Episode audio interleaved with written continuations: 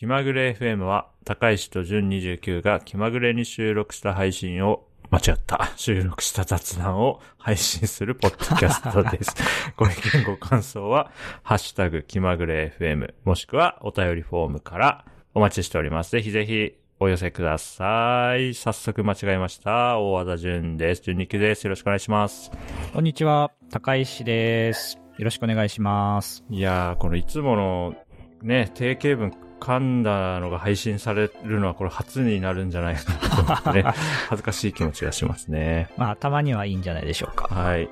あの前回前々回と杉江さんっていうね、あのロゴデザインしてくれた方にお越しいただいて、はい、でそこで僕が思いつきであの自分の口だけでやったジングルが結構いろんなところで使われていてあの配信されたのを聞いてそのことに気づいたんで高橋さんやってくれたなと思ってねいやー使うしかないかなと思ってじゃあそのうちあの高石バージョンのジングルみたいなのも出てきて交互に使われるようになるのかなといい、ね、楽しみ楽しみにしています。ちょっとジングルでいろいろと遊びたいなと思ってます。いろ、ね、んなパターンをね取ったりね、なんか組み合わせて、そしたらだんだんあのラジオ番組みたいにいろんなこうね、あの話題と話題の間のだとか シーエム 明けのいろんなパターンが出てくると思うんで、まあちょっとずつ遊びながらやっていきたいですね。そうですね。はい。で、今回はですね、えっと、まず、これ、多分今日のこの僕のテンション以外では話す機会がないと思うので、ぜひお話しさせていただきたいんですが、はい、えー、今日収録日のですね、ついさっきまでですね、うちのトイレちょっと詰まってまして、水がこう、完全に詰まってるわけじゃないんだけど、水のはけがこう、極めて悪くなっていて、えー、まあ、いわゆるトイレの詰まりみたいな状態に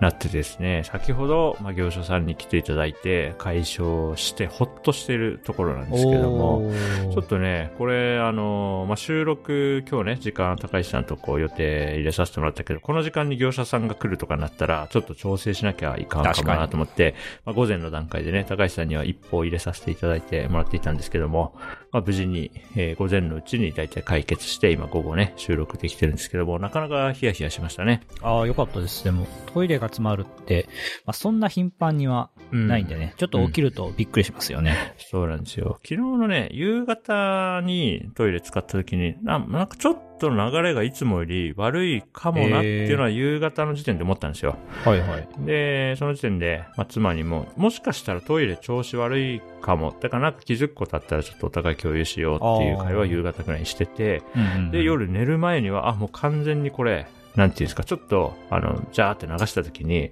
ちょっと水がこうせり上がってくる感じというか あ, あれあるじゃないですか、あの怖いやつね、はいはい、あれがちょっと出てたんで、はいはい、あこれはもう完全に詰まってるから明日の朝一であのドラッグストアに行って、はい、あのなんかジャコジャコやるやつあるじゃないですか、あはいはいはい、あの吸盤みたいなやつね、そうそうそう、あれをとりあえず僕朝くじにね、近所のいつも利用してるドラッグストアが朝くじ開店だったので、うんうん、くじに合わせて行って、うん、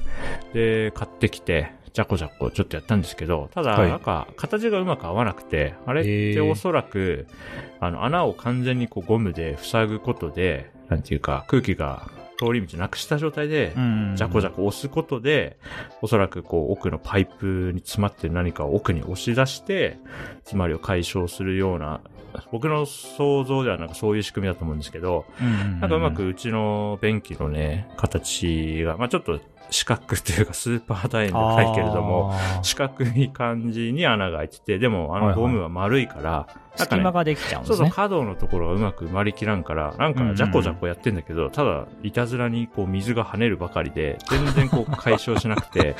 あ、これはあかんなと思って、まあごふんぐらい格闘したけど、これは多分無理だなと思って、まあ業者さんに、はいはいはい、まあ、ちょっと調べて、うちのね、自宅の地域に来てくれそうな業者さん調べて、電話して、いちじかん、にじかん以内ぐらいにまあ来てくれて、解消して、まあ来たらね、あっという間でしたね。なんかね、専門の機械みたいなのを。まあそりゃそうですよね。やったらね。で、まあそれでお帰りになられたんで、えー、今日ね、収録も予定通りにできて、よかったですね。ですね、もう、でもなんかね、ちょっと分かったことがあるんで、それをここで共有します。はい。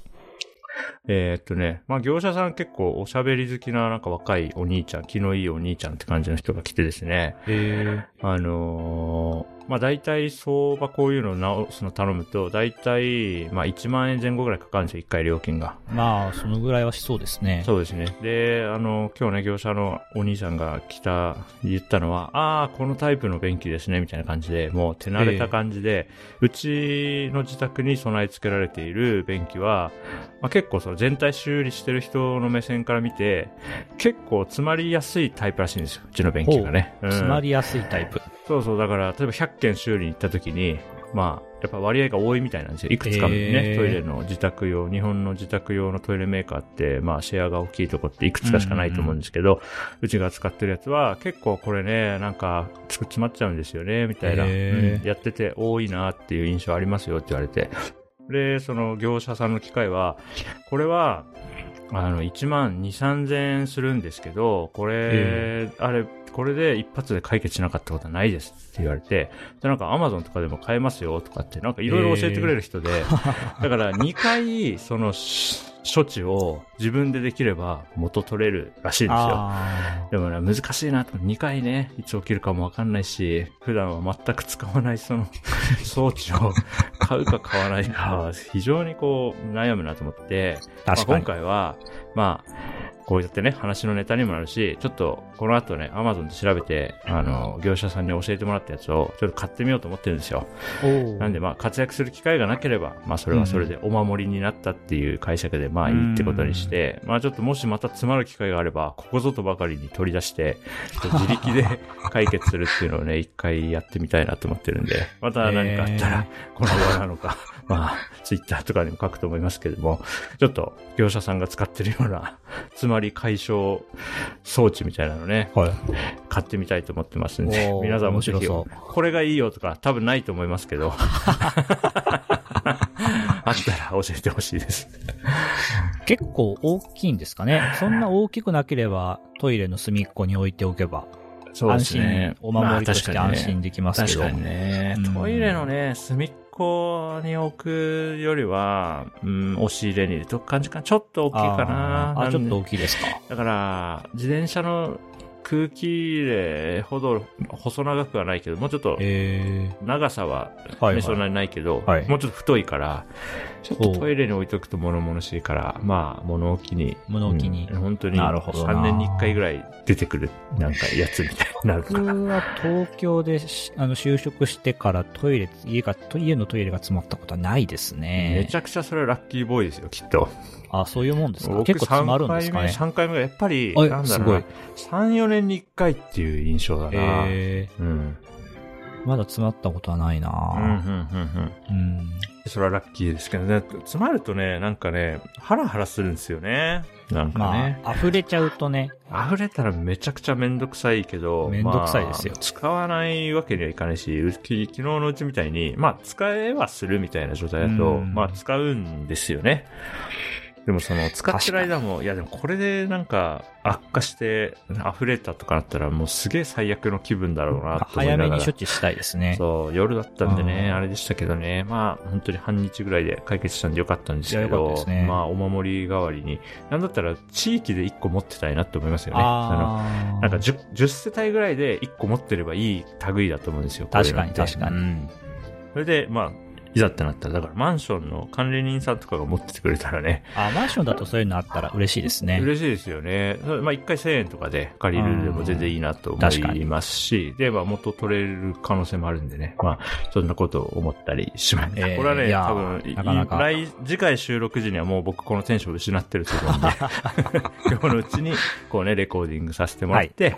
あのあそうそうこういう時このテンションだったなっていうのを後で思い出せたら嬉しいなと思ってこの話しました。はい。皆さんもトイレの詰まりにはお気をつけください。気をつけることないんだよ。普通変なもの流さないとか、あと猫のね、あの、糞尿を流さないとか。ああ、そういうのはダメですね。そうそうそう。それぐらいなんで、人間がただ生活してるだけだったらね、もう特に何もないんだけども、まあ、詰まったらね、僕の話とか思い出してもらうといいかもしれないです。そうですね。おすすめ情報ぜひお願いします。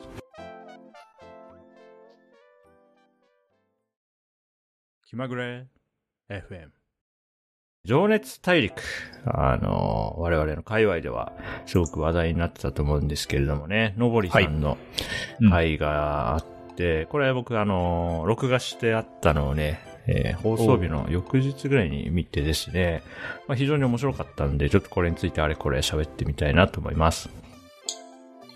これはね、高橋さん、これまだご覧になられてないっていうことですかね。あ、そうなんですよ。あのー、こういう内容の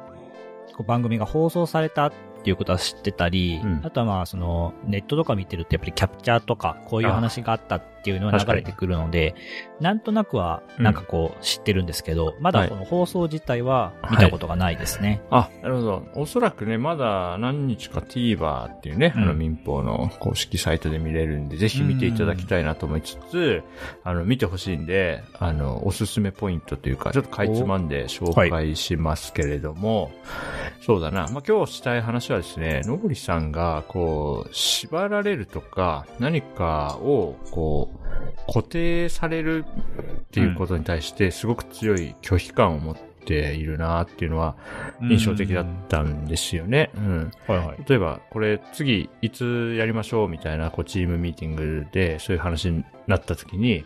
なんかそうやってこういつ何やるって決めるのはなんか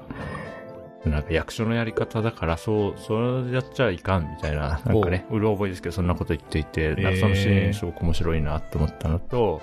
あとは靴下を脱ぐシーンがあの エヌティーティー 東日本さんかなで、はい、なんか今契約社員なのかなんかそういう外部の方だけど、まあ一緒になんかやるみたいな立場で、うん、なんかデスクがあるっぽいんですけどね、そのオフィスに。うん、ここにこう席ついて、こう靴下脱いで、まあこんなのはけしからんですよって言って、うん、こんなのだったらコードのプログラミングなんて切るわけないみたいなこと言って、靴下を脱いだり、こうジャケットをこう脱いだりするシーンがあって、はい、まあ非常に、あの、うん、確かに僕が編集、チームだったらこのシーン使いたいって思うだろうなっていう、こう人柄がこう炸裂してるようなシーンがあったりしてそうですね、すごく伝わりますね。うん、そうで、僕もなるべく靴下履きたくない人だから、まあ僕とのぼりさん全然違う、タイプも実績も違うけども、はい、あのやっぱりこう窮屈なのが嫌だなっていうところはすごく共感して、うん、僕個人もね、うん、うん、でそれがねすごい良かったので、まあなんかなんだろうな、まあ、計画立てるとか見通しを持つとかすごいすごい大事なことと思いつつ、うん、あまりそこをガチガチにやりすぎるとこうそれを超えたものが起き、起きにくくなる面もあるよなっていうのをね、うん、なんかのぼりさんの回を見てねすごく感じて、うんで、そんな中で、えー、っと、まあ、高橋さんも僕も、あの、ウェブ上でおそらく同じものを見て、それぞれにスクラップボックスにメモしたであろう、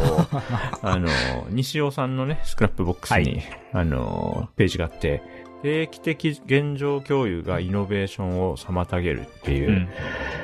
話があって、これは、えー、Google のハッカソンにおいて、スタンドアップミーティングを行っていたチームは、行っていなかったチームに比べて新規性に乏しい成果を出したとする研究ってね、いつものおなじみの Google の生産性とか、チーム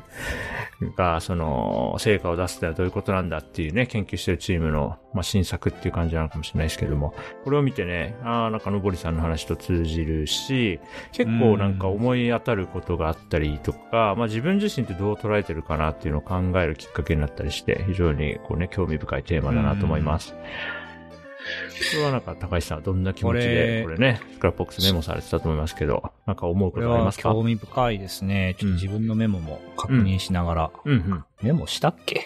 なんかしてたと思うんだけどな。えーっと。高橋さんのスクラップボックスイノベーションとか、あ、ブックマークはしてますね。あ、そうですね。うん、感覚的にもやっぱりこう感じるところあるなというのはそれは思いますね。うんうん、まあこのここで言ってるスタンドアップミーティングっていうことは、はい、例えば、えー、にしゅうかんをこう一つの期間として、はいはいえー、にしゅうかんにいっかい次のにしゅうかんにやることを決めたり、うん、まあそのそのにしゅうかんの振り返りをしたり、うん、あとはその、まあ、毎日、えーうん、今日やったこととか。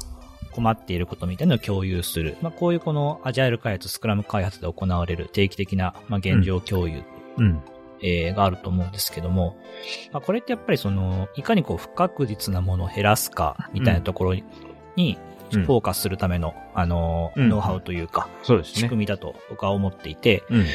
あ、なのでその、確実にどうやってこの、その、プロダクトをせ作っていくか、うんえーまあ、やっぱりそこにフォーカスするので、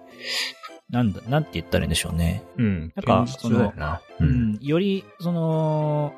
不確不確実なところに進むっていうのはちょっと難しくなる。はいはいはい。そうですね。というのはあるなと感じています。そうですね。なんで、その定期的に、まあなんか計画立てて着実に進めていくんで、例えばそうだな、僕の現場だと、そのセキュリティに関する、いつまでにこれとこれとこれは終わらせるとか、うんうん、そういうのにはすごく向いてるなと思う一方で、うんうん、要はまあわかりやすいとか、あと新規事業開発とかをなんか、うん例えば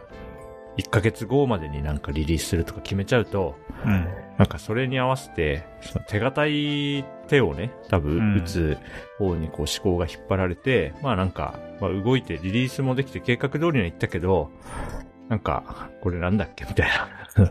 そのシーンを捉えてないようなプロダクトにつながったりとか、うん、まあそういうことはすごくあるなと思いますね、うん、そうですねうん、でなんかのぼりさんはそれを、まあ、本能的に感じられているのか何なのか、まあ、そういうふうに自分がそういう状況に陥っちゃうことをすごく極端に回避しているような、まあ、そういった振る舞いに見えたので、まあ、それは面白いなと思ったのとで僕自身もですね、まあ、趣味でプロダクト開発するとき、まあ、趣味の方はね自分一人の裁量でやって自由でやるからいいんですけど結構ねあんまりこう決めずにこう動かしながらちょっと作ってみてそれから考えたいなっていう気持ちはすごい理解できるんですよね、うんうん、確かに、うん、決めたくらいあとはまあなんか社内向けツールとか作るのも僕は好きなんでやるんですけど最初はなんかあんまりこう進捗とかって話になると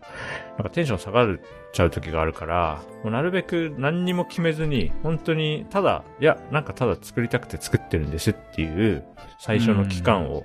設けがちですねいつまでにどうしますとか言わずに他のタスクはちゃんと終わらせるってことは前提の上でもう本当に自由に何の制約もない状態でまあ一応解決したい問題っていうことだけはあるんだけれどもどう進めるかとかいつまでにやるかとかはこう誰にもこう縛られない状態でやることで